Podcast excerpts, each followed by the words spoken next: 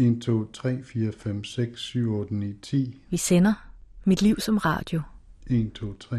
Et portræt af radiomanden Peter Christiansen, der igennem 40 år dokumenteret og registreret virkeligheden, som den lød gennem hans båndoptager. 10, 10, 10, 10, 10. Derfor var mikrofonen også med ham på hospitalet fra januar 2007, hvor han blev alvorligt syg af kræft. Har du tabt dig? En lille smule. Du kunne godt se sådan lidt ud, at du måske havde det, ikke? Gør det? Jo, men det kunne man godt få et indtryk af, ikke? Altså, Måske øh, 3 kilo eller sådan noget. Mm. okay. Jeg skulle lige have lov til at lytte på dig og trykke dig på maven. I dette program møder vi Peter i sine egne optagelser fra sygesengen, Prøv at sige, ah. og igennem et sjældent interview fra 1989. Vil du give mig ret i, at, øh, at i mange af de her programmer, så kan man, kan man også sådan skimte dig igennem, selvom det ikke er dig, der taler, selvom det er nogle personer, du, du øh, lader fortælle, så kan man godt sådan skimte Peter Christiansen gennem de her portrætter af mennesker. Det vil måske være svært for mig at se, men øh, fordi det, øh, man projicerer hele tiden ud, at man vælger ud efter, hvad du selv synes er interessant. Ikke? Så det bliver selvfølgelig en, en afspejling indirekte. Men det er svært at se, når man selv står midt i det. Ikke? Vi møder Torben Påske, en af Peters kollegaer fra radioen, Hvis jeg skal beskrive Peter, så vil jeg beskrive ham som en i arbejdsmæssig sammenhæng usynlig mand nærmest. Ikke? Det eneste tydelige, du kunne se, det var en par hovedtelefoner, det var en båndoptager, og så var det en arm, der rakte ud med en mikrofon. Han svævede på en eller anden måde og optog alle mulige situationer. hans nære familie fra Jylland, Han har jo altid klippet sig selv væk. Det er jo altid de andre, der fortæller. Nej. Det er jo aldrig Peter. Så han har jo aldrig, han har jo aldrig nogensinde øh, Markeret sig selv. markeret sig selv og, og fremhævet sig selv. Han lukkede døren op, og så, da folk var kommet i gang, så trådte han tilbage. Ikke? Og så optog han. ungdomsvennen Dan, Så, sådan var hans karakter vel i det hele taget, at han, hans styrke var at få andre mennesker til at tale. Og så var det dem og deres beretning, det drejede sig om, og ikke noget som helst andet. og Peters kollega Martin Jacobsen, som hjalp med hans sidste optagelser på hospitalet. Prøv at sige lidt hallo. Hallo. Hallo. Hallo. Hallo. Og Kirsten, som var Peters kone. Det må ligge i hans natur, at han ikke, han ikke brød sig om at være i centrum. Ikke før til allersidst. Der var han midtpunkt. Og der gav han sig selv lov til at være det, da han lå i sin sygeseng. Og der skal stå 65-årig mand med dissemineret hemangioendoteliosarkom med udgangspunkt i højre nyre indlægges med henblik på akut renografi. Tobak ryger ikke længere. Alkohol intet overforbrug. Socialt er gift. Arbejder som Journalist. journalist. Hold om det. Det må du trykker på hele tiden på den der diktafon. Det er en pauseknap. Det er fordi, at øh, når jeg tænker, når jeg sidder og tænker mig lidt Ja, om, så ja. er jeg nødt til at give min sekretær en mulighed, hvor hun ikke skal sidde og vente på, at jeg er så langt om at komme i gang. Så det er sådan en, øh, en stopfunktion. Så Peter, han, var jo, han havde jo radio i hovedet fra morgen til aften. Og ligegyldigt hvor og hvornår, så, så tænkte han på, kan der komme en god udsendelse ud af det? Øh, er der en fin lyd her? Hvornår kan det bruges? Jeg må heller optage det for en sikkerheds skyld. Det kan jo være, at det kan bruges en gang. Og så kom det op i et eller andet uendeligt arkiv, som troede med at øh, få væggene til at vælte ud af i det hus, han købte dernede i Jyderup. Så vil jeg kender.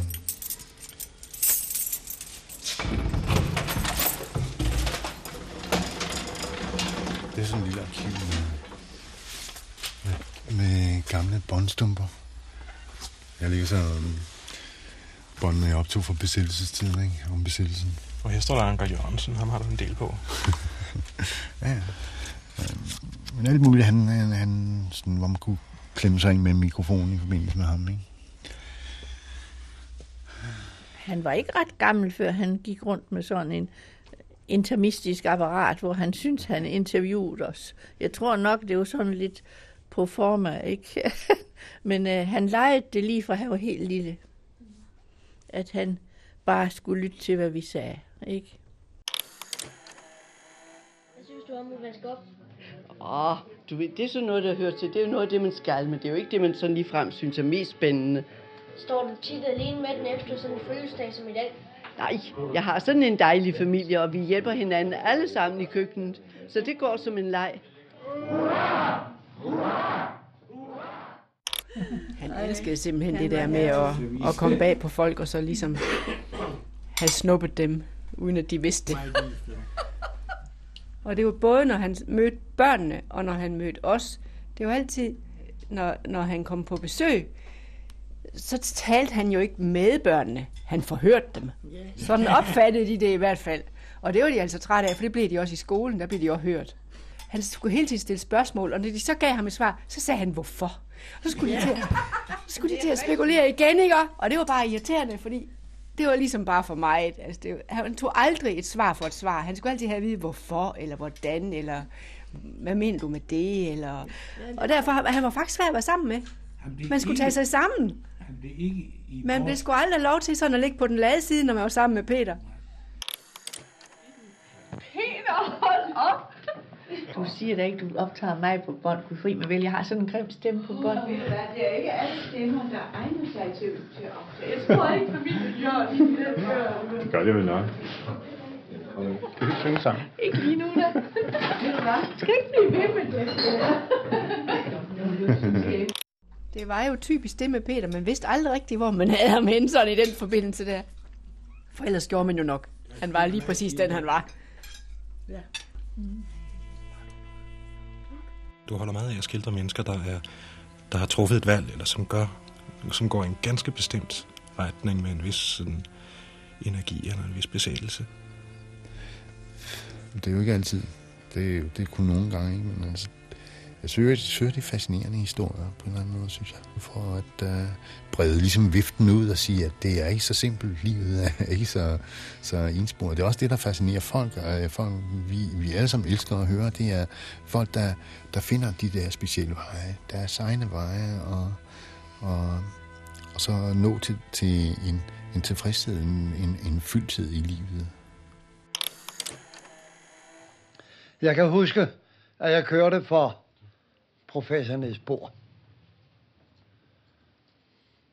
Ud til Københavnerskolen. Også en dem, jeg kører for. Ikke? Han kom til at snakke om, om atomer. Jeg kom selvfølgelig røg jeg på nakken af ham. Det er sgu da klart. Jeg skulle have noget at vide. Også, jeg, jeg går ikke på universitetet. Jeg er nødt til at spørge de kloge, jeg kører med. Ikke? Jeg siger, hvordan er det med atomer? Jeg siger, kan de dø? Nej, siger han. Det kan de ikke. Vi kan dele dem. Ja, det ved jeg. Men vi kan ikke stoppe med ihjel, siger han. Atom dør aldrig. Så siger jeg, det er meget dårligt at sige, at de vandrer videre rundt. Ja, ja, det gør det. Øh, jeg kan illustrere det på en måde, så han. Det er da muligt, at jeg går med to af kong Hanses atomer i mig. Jeg ved det ikke. Men muligheden er så sandelig en til stede. For atomerne er der. Og så kan jeg jo sige til dig, du er opbygget af atomer, kære ven. Det er du da. Du er der kun atomer.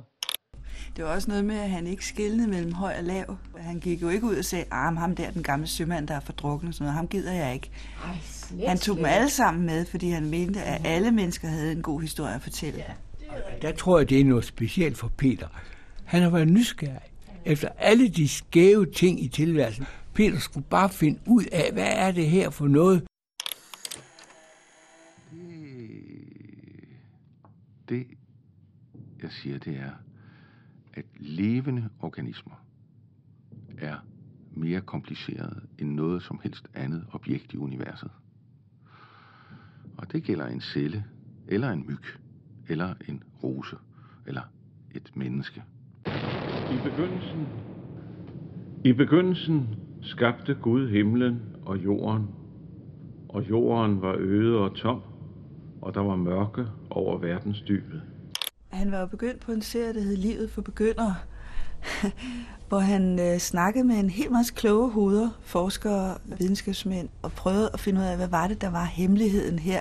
Og den sidste del af hans liv, hvor han gik til undersøgelser på hospitalet og havde fundet ud af, at det var kræft, han havde, der blev han jo også ved med at spørge ind til det. Han blev ved med at have sin båndoptager med til undersøgelserne og prøvede at få lov at optage, hvad lærerne sagde.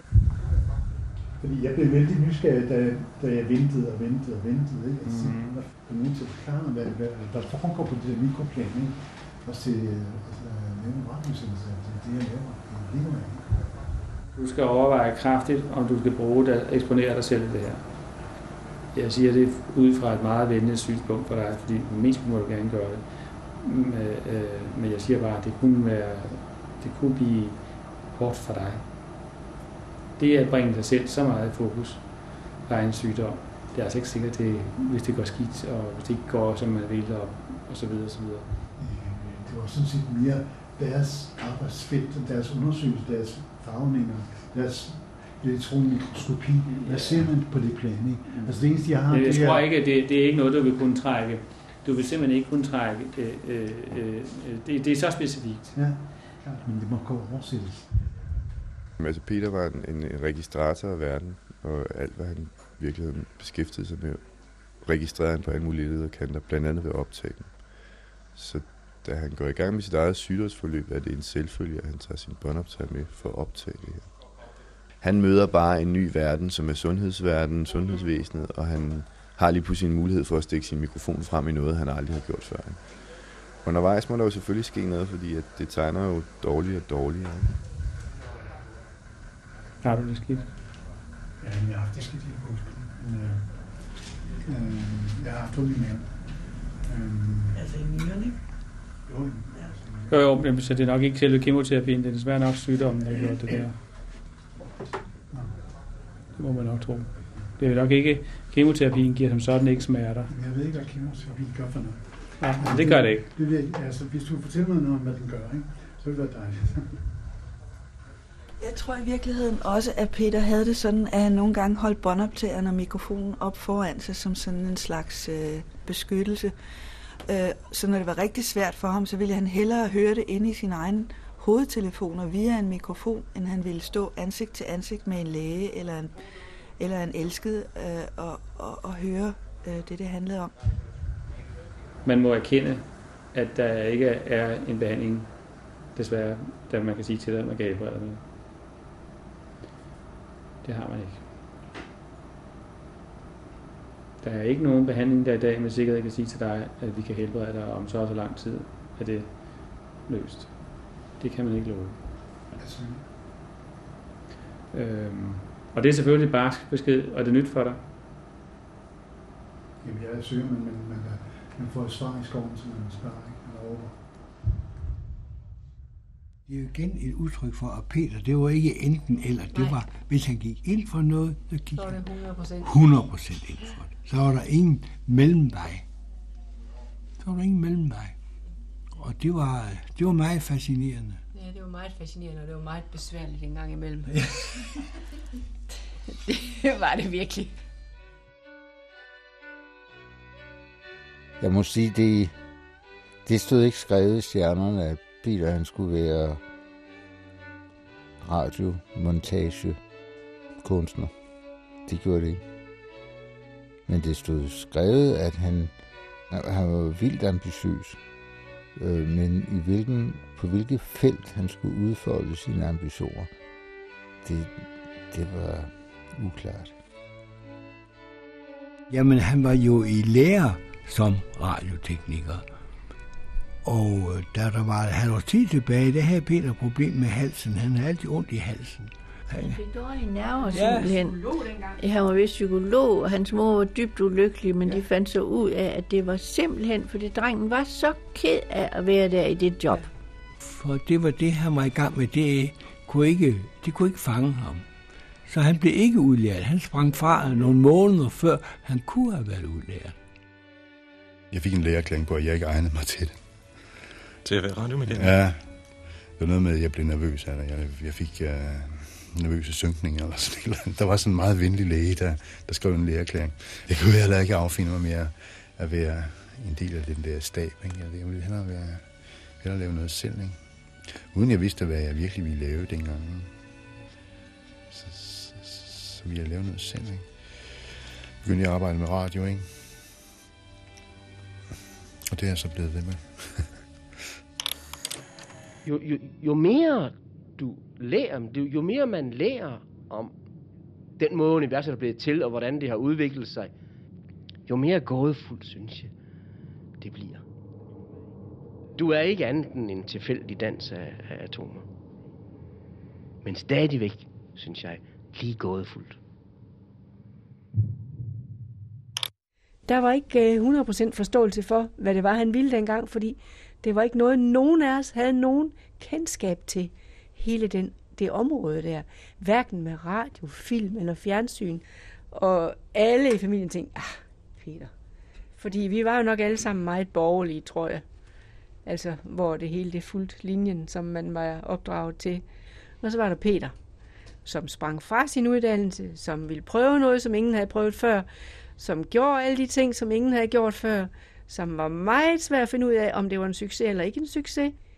Men Peter ville den vej, og det var lyden, der drev ham simpelthen.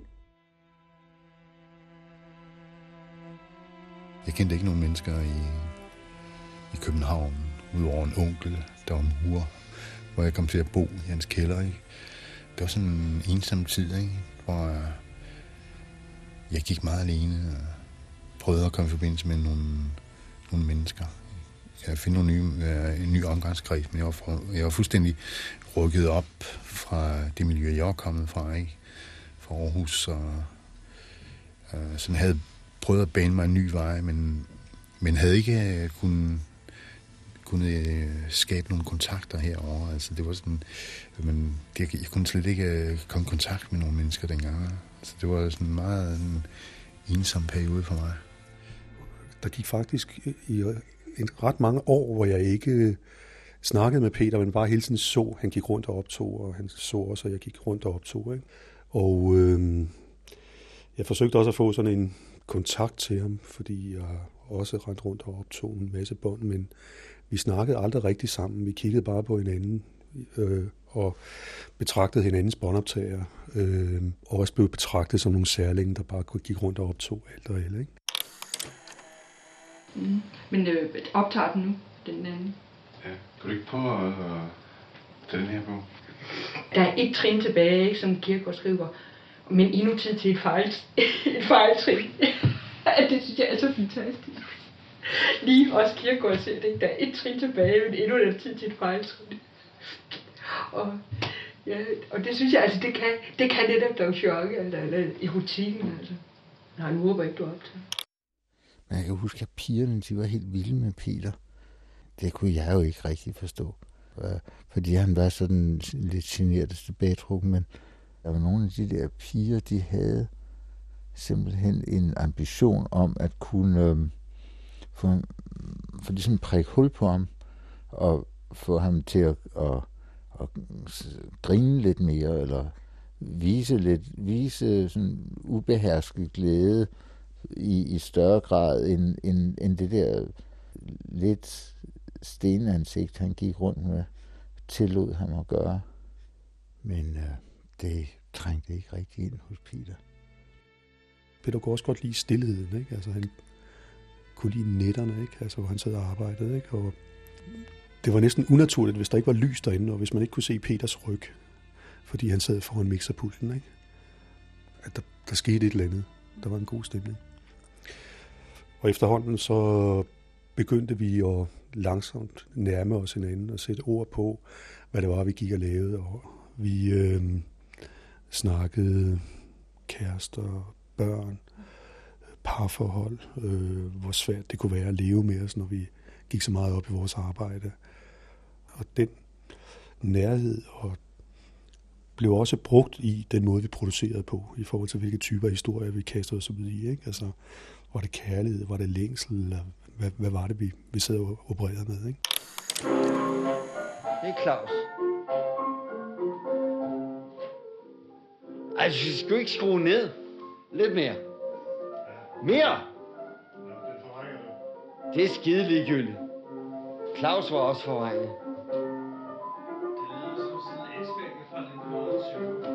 Frans, det er optaget på en Philips øh, 80-spors, den vi havde i begyndelsen af 60'erne, sådan en dødssyg en, hvor han spiller Bachs italienske koncert. Og der tror jeg, det er det eneste, der eksisterer af Claus i verden. Og det bånd har jeg altså. Skal vi ikke spille det for at høre Claus?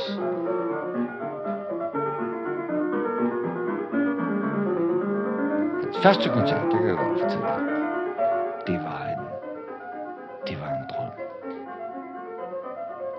Hør hvor stringent der.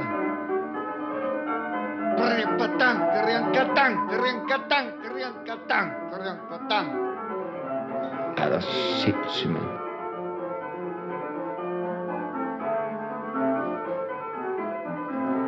Han er i hvert fald ikke fuld. Her var det nye geni. Ej, tyrefægtning.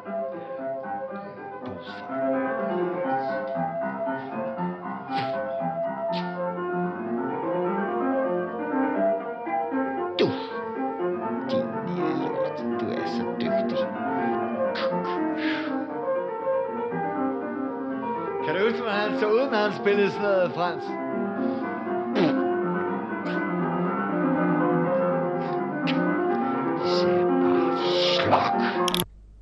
Han havde ikke så meget andet, i hvert fald i mig. Han fik en, en kone, Kirsten. Det gjorde virkelig en forskel. Øh, der fandt han en kvinde, som både kunne give ham ro, men også åbne ham op. På den måde forstod hans passion i en, i, i en sådan forstand, så hun kunne sidde i studiet med ham i flere timer, hvor han sad og arbejdede, hvor hun bare sad og lyttede. Ikke? Øh, ellers tror jeg heller ikke, det havde været muligt at leve med Peter, hvis man ikke kunne det, fordi det var Peters barn, uden at han, han har ikke nogen børn selv. Altså, det var der, han lagde sin, sit store følelsesliv, så at skulle leve sammen med Peter, så skulle man være i radiorummet for at kunne nå ham eller være sammen med ham.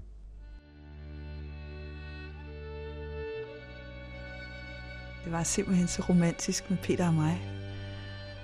Vi arbejdede, vi arbejdede begge to i Danmarks Radio, og øhm, jeg havde mødt ham på gangen et par uger i forvejen, hvor han rendte rundt på sin skæve façon, ligesom at sætte skulderen helt op tæt på, og jeg blev sådan lidt forskrækket, hvad ville den her mand? Og så ville han sådan set bare spørge om nogle forslag til titler på en montage, han var ved at gøre færdig. Uh, og jeg tænkte, han er dog en finurlig fætter, man hold da op. Han var interesseret for alvor. Og så var det julefrokost. Et par uger senere, så tog han bare fat i mig, og jeg var måske nok lidt vakkelvogn. Men ikke nok med det, han kastede mig også bare rundt i en enorm dans, altså, og jeg følte sådan, at han var oplevelsessyg på en måde. At vi, altså, vi kunne snakke sammen, og, og vi, øh, altså, han var, han var bare så sød, og jeg var bare helt vild med ham. Og så overgav han mig med et skælmsk smil en langstilket rød rose med et lille kort ved. Og jeg har den rose nu. Den hænger på min opslagstavle ved siden af det lille kort. Og der er ikke ret mange blade på mere, men der er dog at det eneste af rosen. Det er den rose, jeg fik. Der.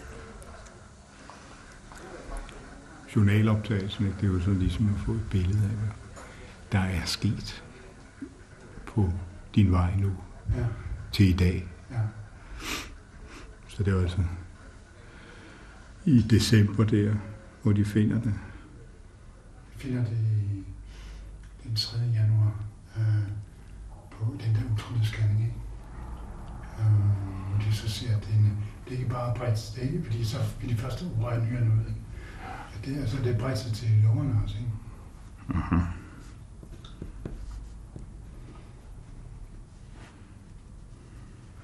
Ja, det er jo et ordentligt håndkantslag, man får, når man får sådan en diagnose. Ikke? Ja.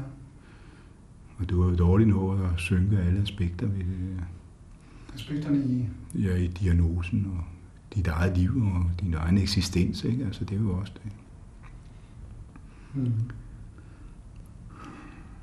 Som jeg sagde, det er jo en øh, sygdom, der medfører øh, en anden tankegang. mm. Ja, det tror jeg også. Ja, Og helt radikal og- Det, bliver sådan, øh, det bliver jo i højere grad, hvis det har været det, øh, det væsentligste, der kommer i fokus. Simpelthen, ja. Øh, Men også noget med dine daglige vaner. Altså, det er da også, du må, du må lægge noget om i livsstilen. Ikke? Altså, ja. Min arbejds... Øh, mit arbejde tager for meget af min tid. Mm. Altså, jeg har nogle ting, jeg skal dyrke i fritiden også, og, og nå det også, ikke? Men der ligger det simpelthen meget af mit arbejde, det ligger så tæt på hinanden, at hvad jeg synes er vigtigt. Ja, det kan jeg forstå, ikke? Fordi Så det, det er ikke så meget... Altså, det flyder lidt ind i din, øh, din, din daglige dag Ja, det også. i høj grad gjort altid. Ja. Øhm, øhm, så det er mere om at få det afviklet af det, jeg har. Der er så mange projekter. Så det vil sige, at din idéverden er der jo stadigvæk, og, og du har jo faktisk... øh, Ja, jeg har en aftale med Gymnastik på Fonden hjemmesiden, øhm, som jeg skal systematisere. Blandt andet en samling om besættelsestiden. Ellers skal det være over i folkemindesamlingen. De har jo kæmpe arkiver også, det er forskellige Ja. optagelser. Ja, men det finder du ud af, men det er jo en, en, en del af det. Mm.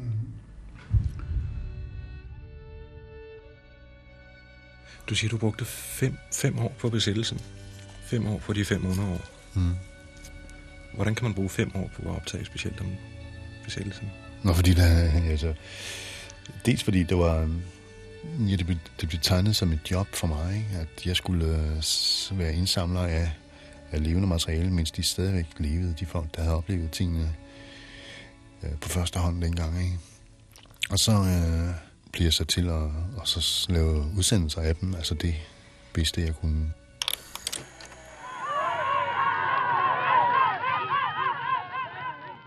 øh, vi det fik fri, øh, forretningen skulle lukkes i en glædesrus.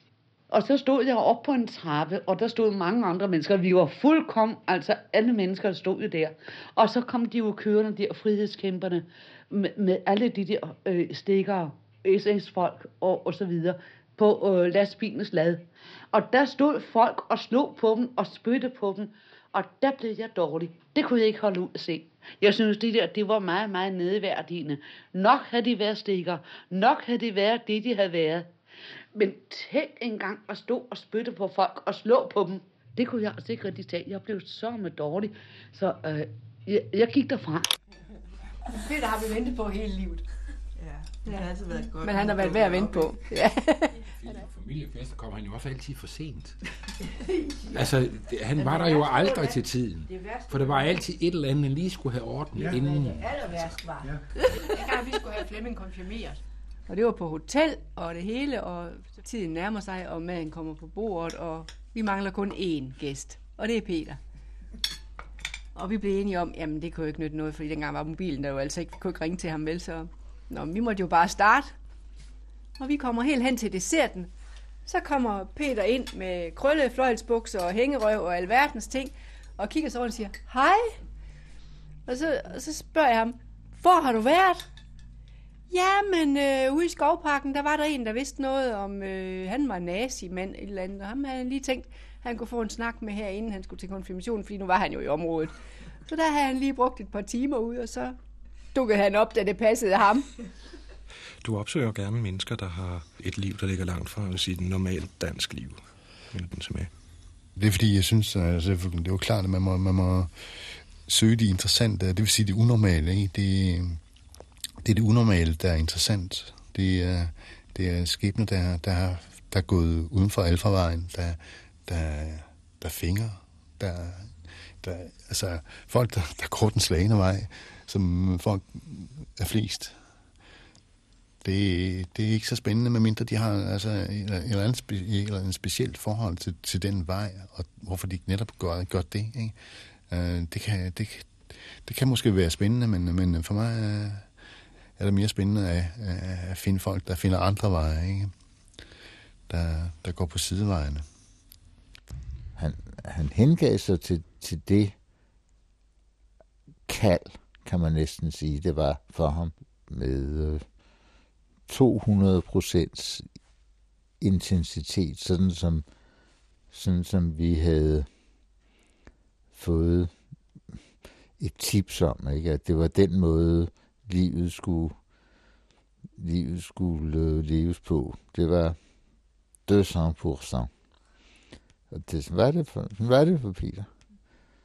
Øhm, det kræver en vis overvindelse, vil jeg tro, at, at lave en udsendelse om sig selv og sin kræftsygdom, når man ved, at øh, der ikke er ret lang tid tilbage.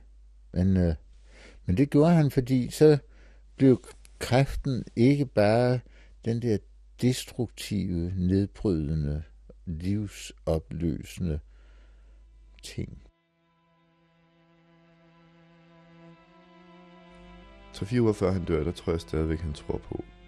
Øhm, der ved han godt, at hans chance måske er 50-50 eller sådan noget. Men der tror jeg stadigvæk, altså der er han jo oprejst og går rundt og er Peter med hele sin værdighed og hele sin, sit væsen. Så ja, jeg tror jeg klart, at han har en tro på, at øh, hvis han kommer om på den anden side, så skal han i hvert fald ikke sidde og ærge sig over, at der ikke er nogen bånd at arbejde med. Altså jeg mener, så meget er han klar over. Om man selv tror på, at det sker, det ved jeg ikke, men han vil i hvert fald ikke overleve, og så ikke øh, have muligheden for at genbearbejde det her, både oplevelse og registrering af verden, men vil også følelsesmæssige rejse, han har været på. Ikke? Øh, til sidst, der ved han godt, at tror jeg, at det, det bliver ikke noget, han laver, men der tror jeg slet ikke, han er så bevidst om det længere. Der bliver båndoptageren og mikrofonen simpelthen stadigvæk noget, han holder fast i, fordi det er deri, han har oplevet verden igennem hele sit liv.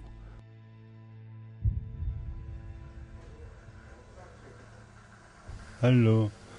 Hallo. Ja, jeg er på. Hvad, hvad vil du? Jeg vil bare kigge. Jamen, jeg sidder i den ene side. Det er rigtigt. Og jeg sidder nu i den anden side. den anden side. Du har styr på det. Ja. Godt. Altså, jeg oplevede, at da Peter lå på sengen og var så mærket, som han var, ikke? der havde han stadigvæk øh, en fuldstændig, øh, der havde han stadigvæk lyst til at, at, at, at enorm vilje til at ville optage, hvad der var, der skete omkring ham. Hallo. Skal vi lige prøve at vende mig om? Hallo, Maja. Hallo med jer. Altså det er hans øh, optageudstyr lå inden for rækkevidde, ikke? og mikrofoner var sat op i hans hospitalseng. Ikke? Og jeg har oplevet den måde, at, øh, at han knudede sit udstyr ind til sig på, og han tjekkede det som en form for, for, for vilje til at øh, kunne holde fast i noget, han, han elskede så meget, som han gjorde. Og også vise øh, personer omkring ham, at han stadigvæk havde kræfter i sig, ikke? og han stadigvæk kunne betjene det der enorme komplicerede udstyr, som, som den sidste båndoptager, hernede var. For en del år siden, så blev hans mor syg, sådan meget ud i det blå. Øhm, og han gik i flere dage og overvejede, om han skulle tage det over, men fik sådan nogle meldinger om, at det var ikke så slemt. Og, og han gik sådan og blev hvileløs, som Peter kunne blive hvileløs op til det der. Ikke? Det var en helt speciel måde, han var på. Så, så tog han afsted om aftenen, et nattog, dengang man kunne tage nattog til Aarhus. Og så døde hun den nat på vej over. Så han nåede det ikke. Øhm, så det, det var der ingen tvivl om, det gjorde ondt. Og da han så kom tilbage, så sad han inde i et rum, øhm, hvor der sad, forestil dig sådan fem båndoptager, store spolebåndoptager. Og der lå bånd på alle, altså på alle båndoptager. Og de kørte, og det væltede ud med lyd. Og det var så optagelser af hans mor, øhm, som sang blandt andet noget kirkesang, han havde optaget, og det var optagelser af hans far, som var død på det tidspunkt, men han havde lavet nogle optagelser af ham i hospitalsengen, hvor han lå og rallede med åndedræt. Og jeg prøvede ligesom at komme i kontakt med ham, og øh, han var mest optaget af at snakke med mig om det, han havde gang i, altså båndene og det, der væltede ud. Og hans idé, han kunne tænke sig at lave den her udsendelse, øh, hans mor skulle indgå, og noget med døden, og, og der var ikke nogen idé, vel? Altså det var desperate, vil jeg næsten sige, måde at genkalde hende og få hende frem på.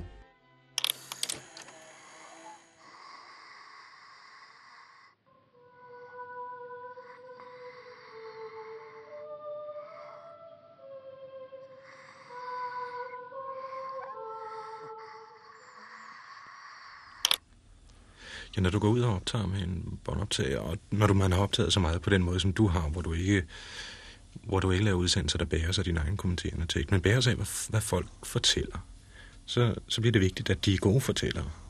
Ja, det er helt sikkert. Det er helt sikkert. Selvfølgelig gør det det.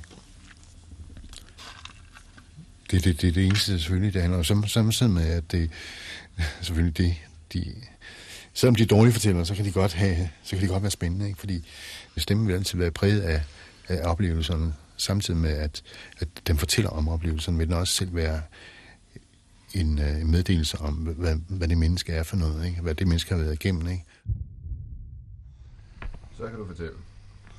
Tak. Jeg kan holde den selv. Ja, jeg behøver ikke, om du kan høre på mor. Ja, ja. Altså de der sidste dage, hvor, han, hvor vi optog sådan, for at få hans stemme med, da han ikke havde så meget stemme. Og så sad Peter med, øh, med båndoptager og hovedtelefonen på. Så det var ham, der lyttede. Ja, nu skal jeg fortælle det, den der historie. Ah, Det, som jo var det lidt specielle ved det, var, at Peter hørte jo så alt via hovedtelefoner.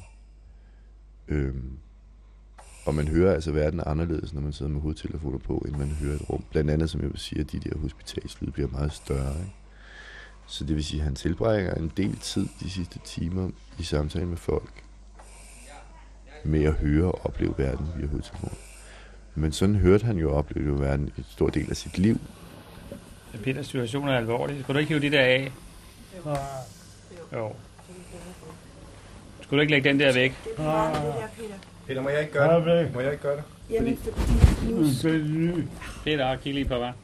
Peter. Peter. Peter, kig. Se det her. Det er ikke særlig afgørende lige nu, det her.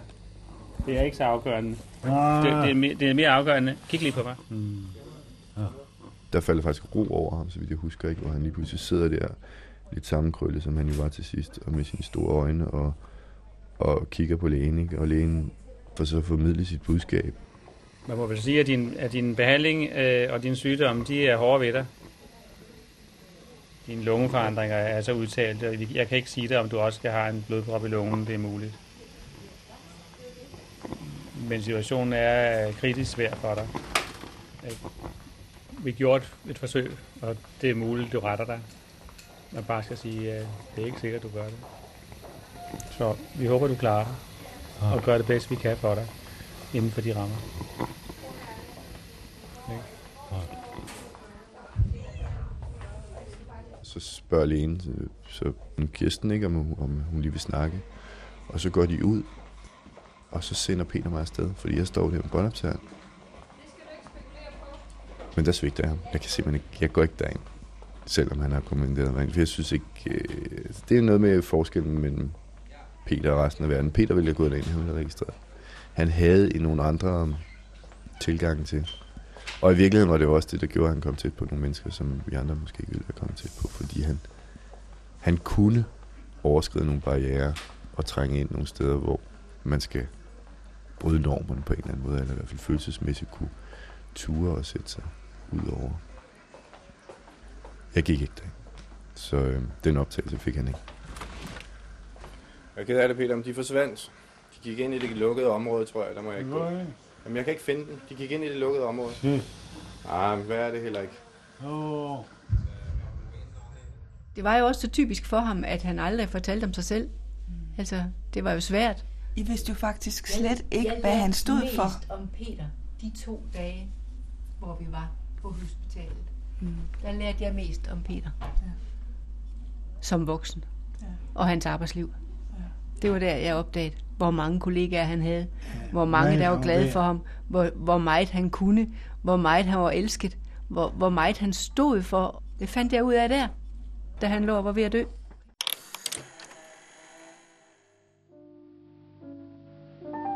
At jeg, jeg tror, jeg, jeg brugte mange kræfter, altså også på at være sygeplejerske. Ikke? Jeg arbejdede på en afdeling, hvor folk døde hele tiden. Alle døde, også unge mennesker. Og jeg tog mig af dem. Og når, når, når de, alle de folk egentlig døde, der, der var på den afdeling, så var der hele tiden et rum omkring dem i, i den dødsproces, som var meget lydligt. Der er altså en stillhed, som er, øh, som er nok som pauserne i musik, øh, kan man sige. Når et menneske, når et menneske dør, så, øh, øh, så kommer der en stillhed i rummet, både fra øh, de pårørende, deres måde at trække vejret på, og den døendes måde at trække vejret på, som, som kan være meget gribende, og som er fuldt af lyde og pauser. Og øh, når det sidste åndedrag bliver taget, så bliver den stillhed, der er i det, den bliver ligesom sådan en venten på den næste vejrtrækning. Og jeg tror, det ligger sådan helt instinktivt, at, at man hele tiden hører og, og sanser, at et andet menneske trækker vejret. Og når, når øh, et andet menneske så ikke trækker vejret mere, så hører man det som en slags lyd.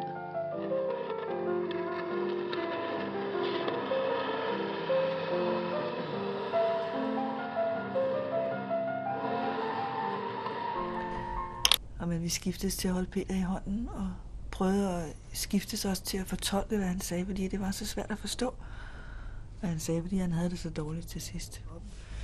Så jeg hørte ikke alle de ting, men han snakkede meget om, hvad livet var, og hvad... Altså, han, han var hele tiden inde på et eller andet med punktet, og cirklen og linjen. Der var et bang, et stort bang. Ikke, der satte noget i gang. Bang, så satte de jord skrevet i gang. Og skabte vores univers. Kan du forstå det, Kirsten? Ja, det tror Kan du det? Hele livet har brugt sit liv på, på det spørgsmål. Hvad er livet? Hvad er livet?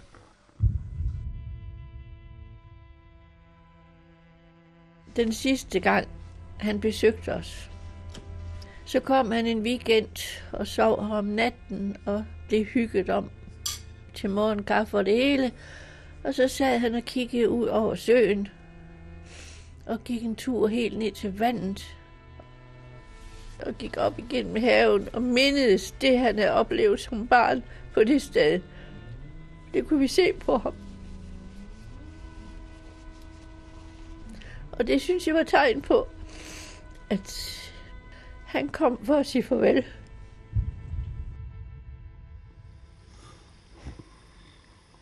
Jeg er. Hvad siger du, Peter? Jeg er den syge. Hvad sige noget. Ja. Strøm. Ja. Styrken. Så nu optager den og ligger der.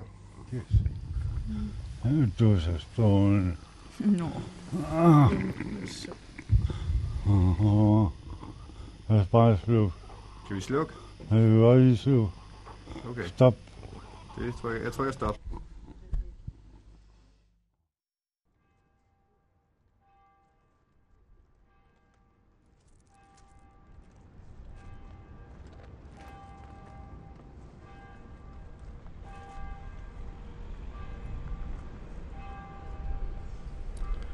Radioen har altid været de velformuleredes hjemsted. Og mit handicap har altid været, at jeg ikke kunne læse to sætninger op i sammenhæng. Men jeg lærte knibet med at få andre til at tale, og det besejlede min skæbne. Siden har min mission blandt andet været at holde en lille våge åben i æderen for ydmyge sjæle. De har ligesom jeg opdaget, at mikrofonen er en magisk opfindelse, der svarer til pindeskaftet. Hvis bare man holder mikrofonen hen de rigtige steder, så skriver den selv de mest fantastiske historier fra den virkelige verden. Skraldemænd, skolelærer, soldater i Irak, sære partforhold, statsministeriets leben, de dejlige direktørdrenge og kokken i kantinen. Jeg mener, at denne del af radioens virke er kørt ned på et simmerblus. Selv føler mig ofte som en passioneret perlefisker på en pølsefabrik. Nu om stunder er devisen vist, at perlerne nok glider ned med pølserne. Og det er måske slet ikke så ringe en dag, fordi øh, perler nu engang ikke er så lette at fordøje, og fordi en og anden måske kunne fristes til at trække dem på en snor. Men af en eller anden grund bliver omkostningerne hele tiden skåret ned, og produktionen konstant sat op. Næsten som var det en pølsefabrik i det virkelige liv, hvor man bare flytter produktionen, hvis folk ikke løber hurtigere eller går ned i løn. Hos os har vi kun et at gøre, at putte mere mild i pølserne og lave større afstand mellem perlerne. Men hvorfor det skal være sådan i en nation, der både flyder med mælk og honning, det er jeg aldrig fattet. Men nok mistrøstighed. Jeg har altid drømt om, at radioen skulle have et orgiastisk udtryk, og den bare struttede af ånd. Jeg har drømt om en radiofonisk fortællekanal, hvor historier og dramaer spandt sig ud og ind imellem hinanden, og hvor passionen for mediet og kvaliteten skulle være det bærende element. Nu får vi jo snart et splinter nyt krystalslot, hvorfra vi kan sende endnu flere funklende billeder ud i verden. Forhåbentlig ved urnissen, der gemmer sig bag vores gamle lokale nisse, at fantasiens æderborne slotte og riger er langt mere elsket af folk.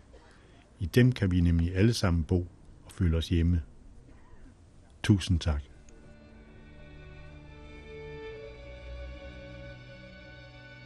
Vi har sendt Mit liv som radio, et portræt af radiomanden Peter Christiansen, som døde den 28. maj 2007. Det vi hørte her, var et uddrag fra Peters takketale, da han modtog Kryers radiopris. Udsendelsen her var tilrettelagt af Sabine Vid med teknik af Helga Prip. Og musikken blev komponeret af David Rossi.